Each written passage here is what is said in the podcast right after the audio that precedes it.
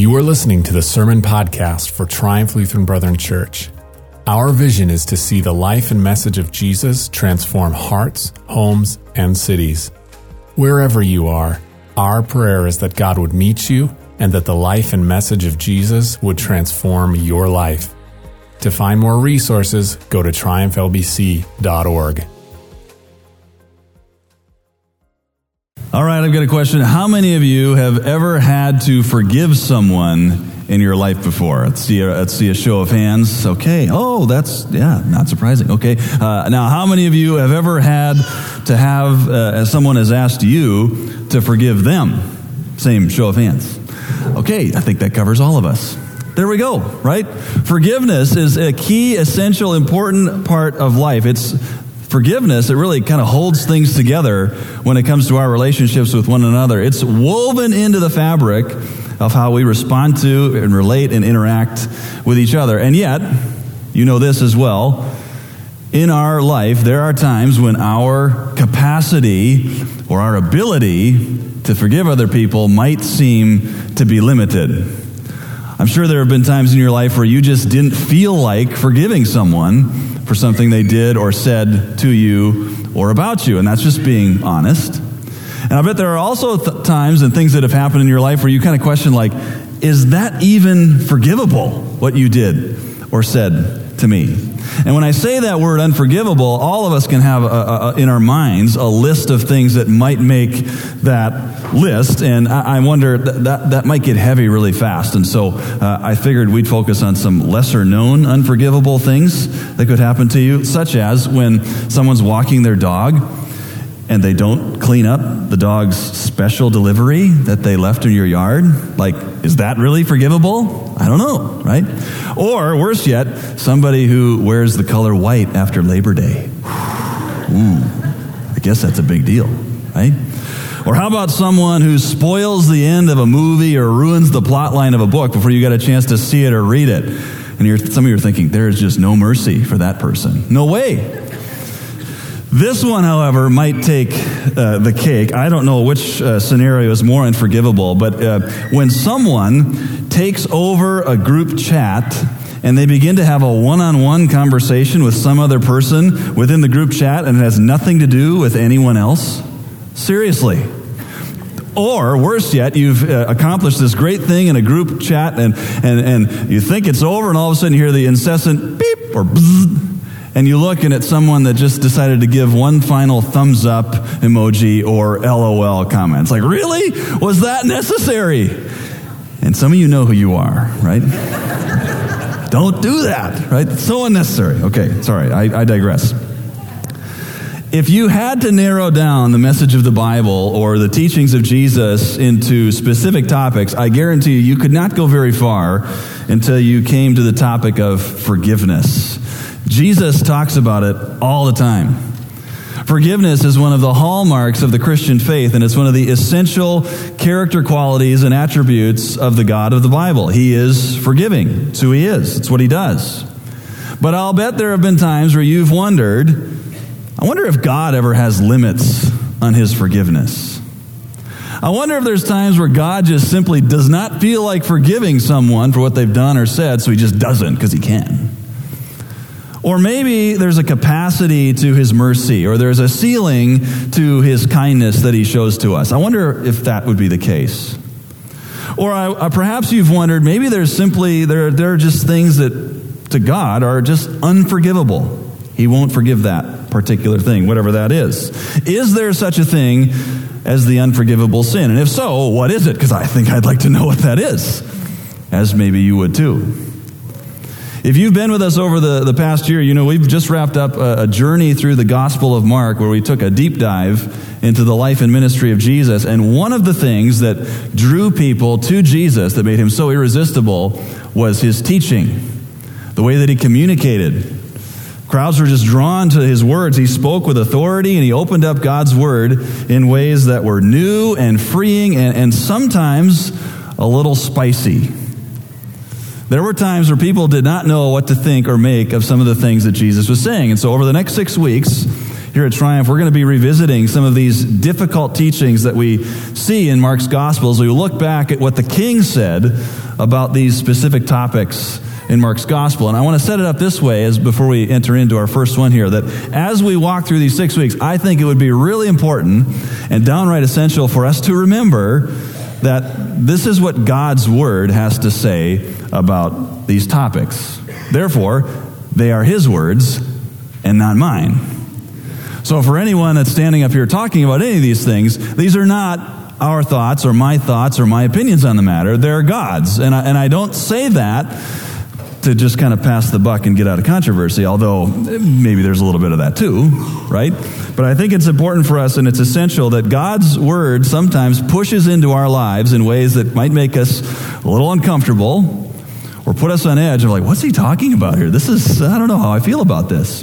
But it's within that discomfort and within that challenge that we're invited to see his grace and to trust him in the things that we fully can't always comprehend or understand. And so today will be no different as we revisit and look at what has become known as the unforgivable sin.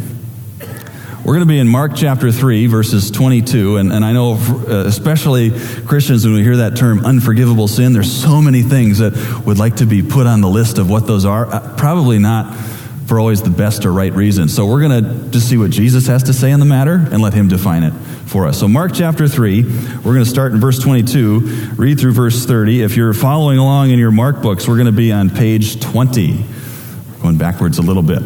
Okay? Starting in verse 22 of Mark chapter 3, reads like this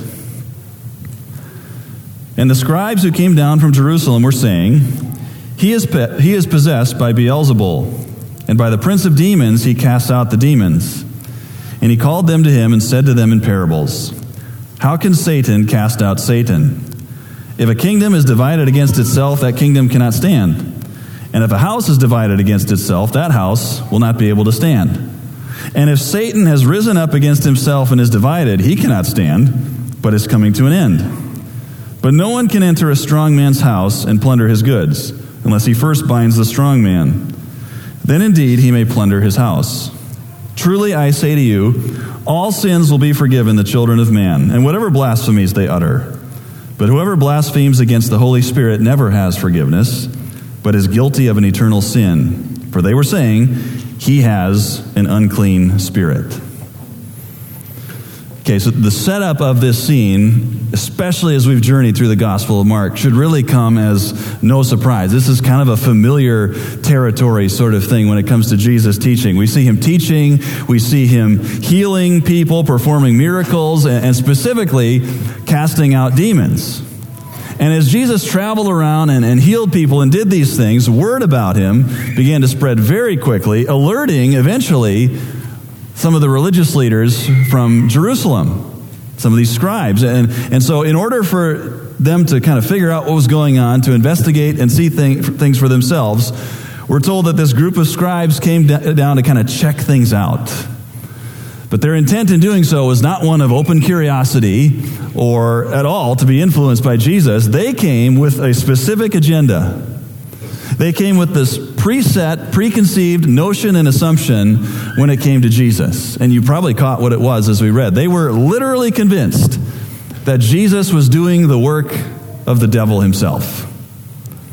They were beyond confident that the work that Jesus was doing, the healings and the teachings and the miracles, were as evil and rotten to the core as Satan himself. And, and that accusation really doesn't even make sense. I mean, if you think just logically or within simple reasoning, it does not even stack on itself. And Jesus responds to this misguided attack. He confronts them and he asks the question, like, how does that even make sense? How is it you figure that Satan can work against himself? And even if he is, like, is that even a good strategy? No. If a kingdom is divided against itself, it's going to fall.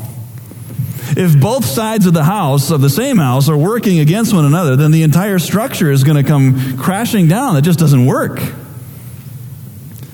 But then we also hear Jesus respond to their accusation with a warning, and it's kind of a really sobering warning to them and to anyone else who kind of aligns with this way of thinking that these scribes held.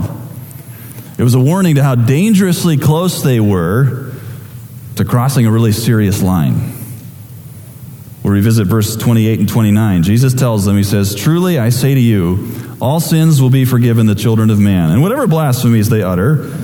But whoever blasphemes against the Holy Spirit never has forgiveness, but is guilty of an eternal sin. So there it is. We see it that this unforgivable sin, or as Mark calls it, this eternal sin. The kind of sin that never has forgiveness. And so, for anyone who cares about being right with God or having their sins forgiven, a really important question to ask is okay, so how do I avoid doing this? How do I avoid committing this kind of sin? Or, or even how would I or how do I blaspheme against the Holy Spirit?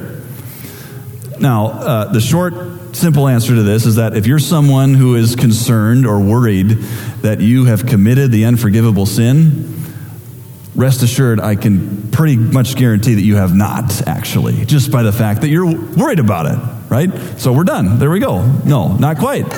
Okay? And we'll see why that is in just a moment. Okay? But the fact that you're worried and concerned about it, I've had someone ask me, they're like, I think I've done this. It's like, um, the fact that you're really worried about it tells me that you, in fact, have not. And we'll see why that is in, in a moment. Let's take a look at, uh, at how this understanding fits within the context of Mark 3. Right before this confrontation with the scribes and religious leaders, Jesus and his disciples were arriving back in their hometown. And this is what we read in verses 20 and 21. Read, Then Jesus went home, and the crowd gathered again so that they could not even eat.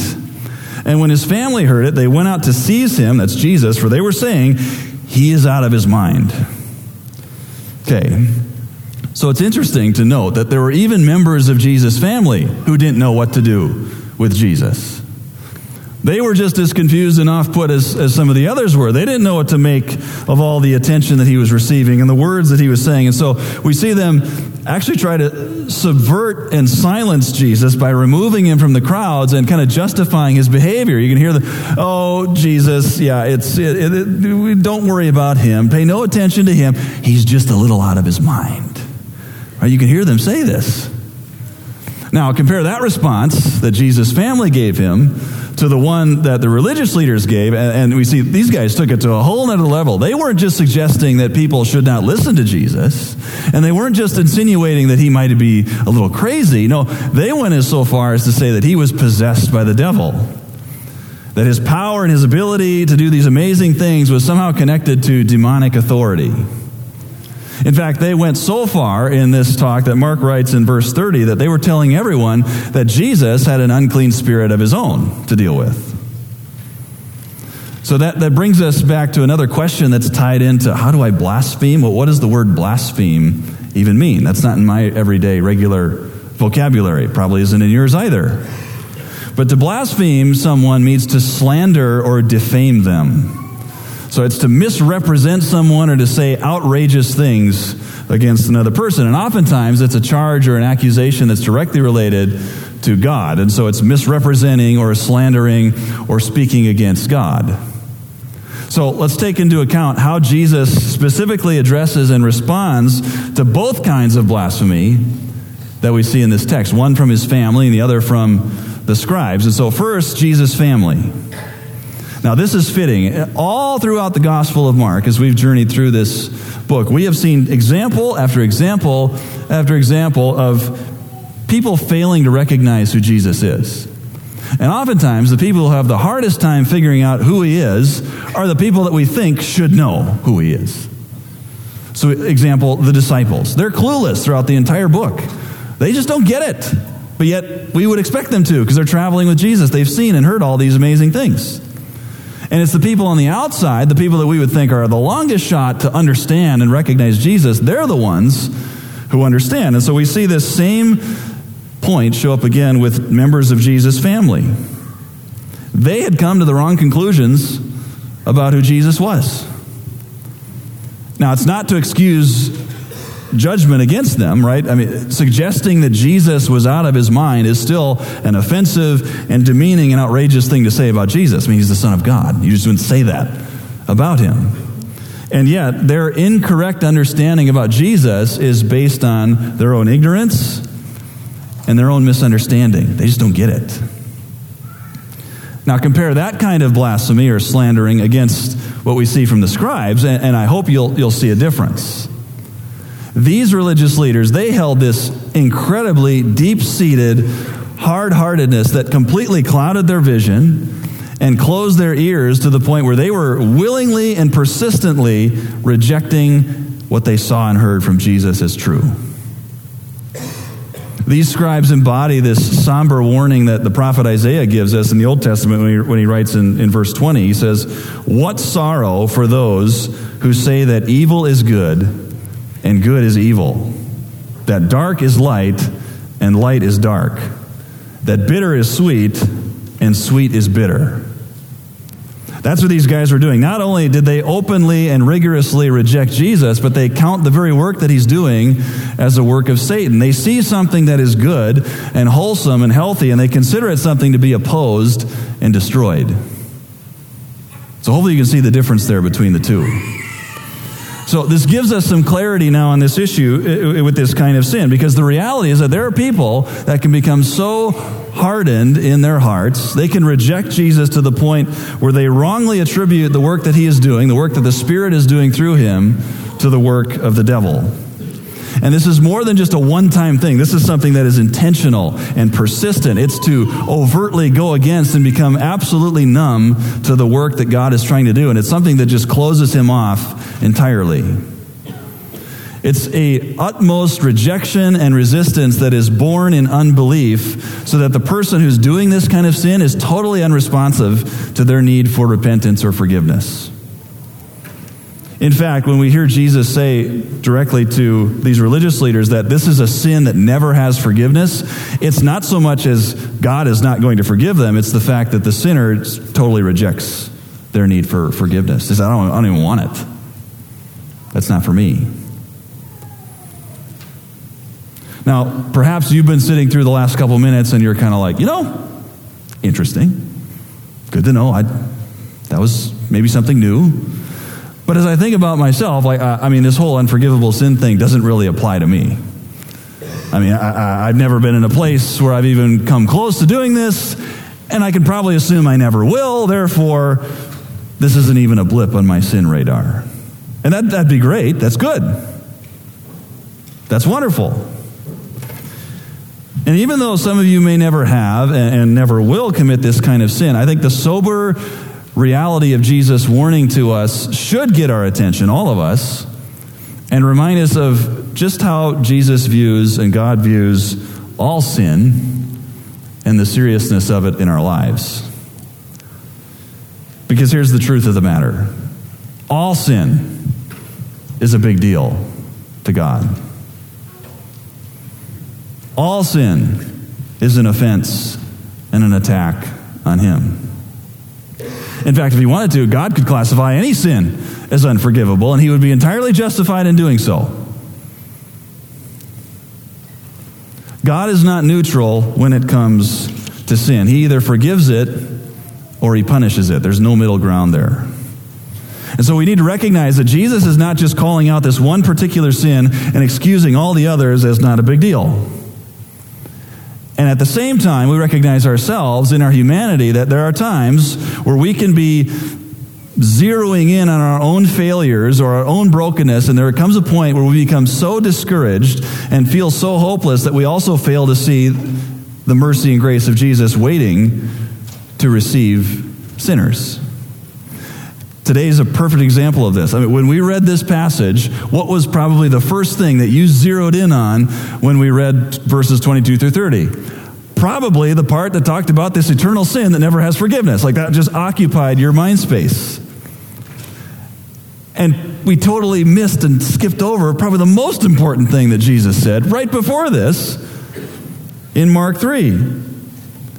Let's revisit verse 28. He says, Truly I say to you, all sins will be forgiven the children of man, and whatever blasphemies they utter.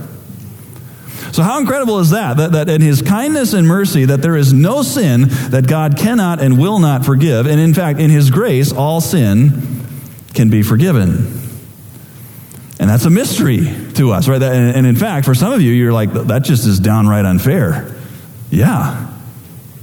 I guess it kind of is.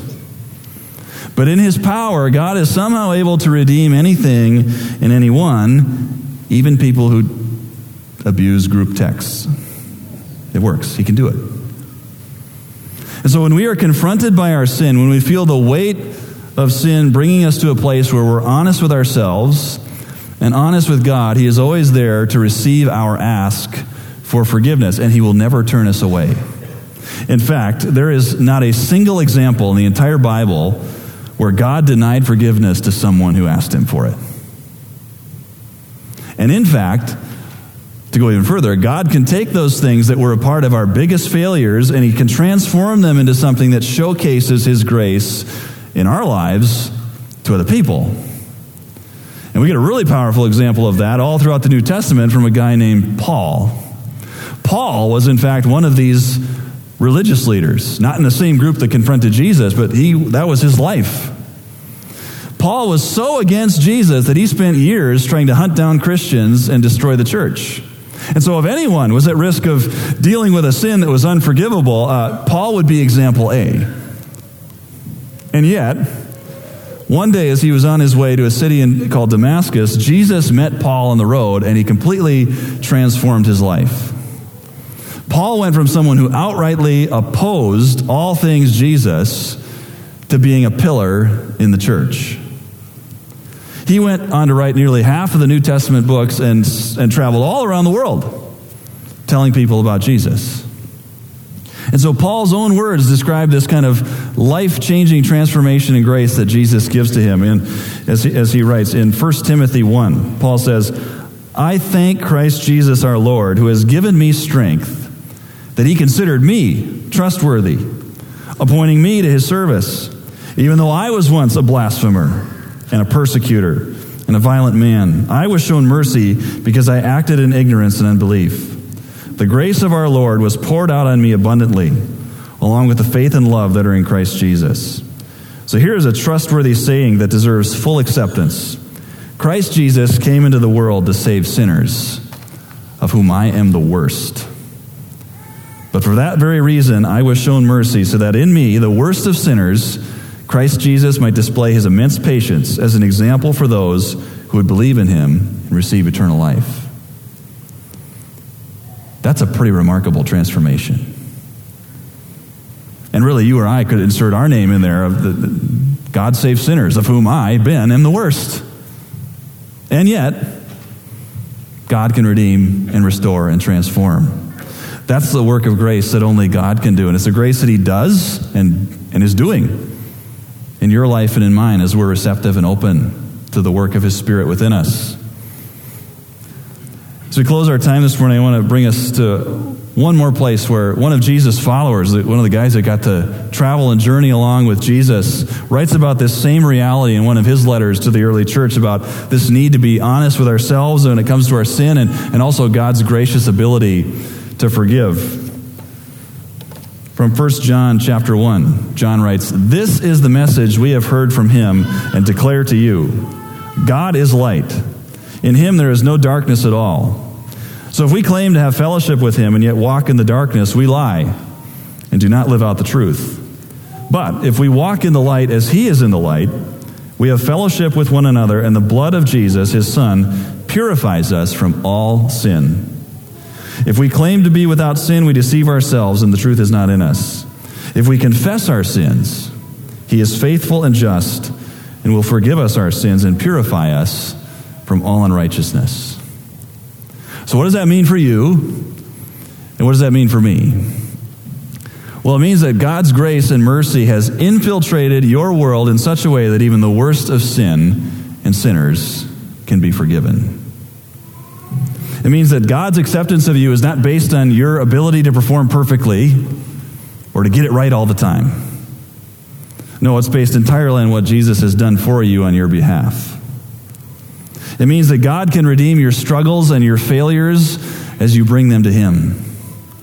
And it means that God is able to forgive you of all and any of your sins, even that sin, whatever that sin is for you. So I love this definition of the gospel that author and pastor Tim Keller says. He says, The gospel is this we are more sinful and flawed in ourselves than we ever dared to believe. And yet, at the very same time, we are more loved and accepted in Jesus Christ than we ever dared hope. And that's why it's called good news. Let's pray. Heavenly Father, we are grateful for this good news that you deliver to us.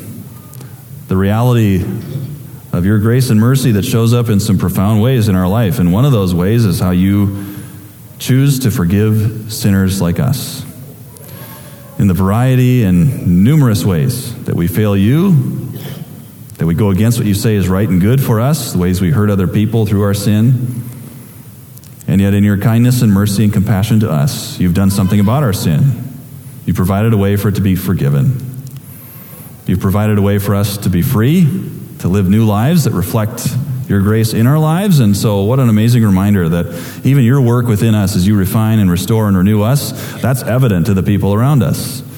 And as they wonder and ask and, and, and confer, may, may your work in us be a reflection of your kindness and goodness that they can experience and share too. So, we thank you for your gift of forgiveness through your Son. May it continue to be how we are defined and looked at as we look at ourselves and this world around us, as we live out a life of gratitude for what you've given to us. In your name I pray. Amen. Hey, I'm Pastor Doug. I, I, just want to take a minute and to say thank you for downloading or, or streaming this content today. We at Triumph pray that it will transform your heart and draw you closer to Jesus Christ. I have three quick thoughts that I just want to share with you, and it'll, it'll only take a minute. First, we'd love to connect with you. Uh, if you'd be willing, visit our website at triumphlbc.org slash connect and let us know how we can reach out to you. Or, or you can visit triumphlbc.org slash events to find an activity that you could jump into. Second, we hope that you see this content as supplementary in your walk with Jesus. Our, our digital content isn't really designed to be a replacement for belonging and engaging with a gospel community, whether that's here at Triumph or another church. And third, we invest a lot into producing this content, and it's used to bless people like you and others all over our community. If this or really any of our other resources that you find online have been a blessing to you, would you consider giving? It's because of your generosity that we're able to continue creating and serving online. Thanks again, and may the Lord bless you.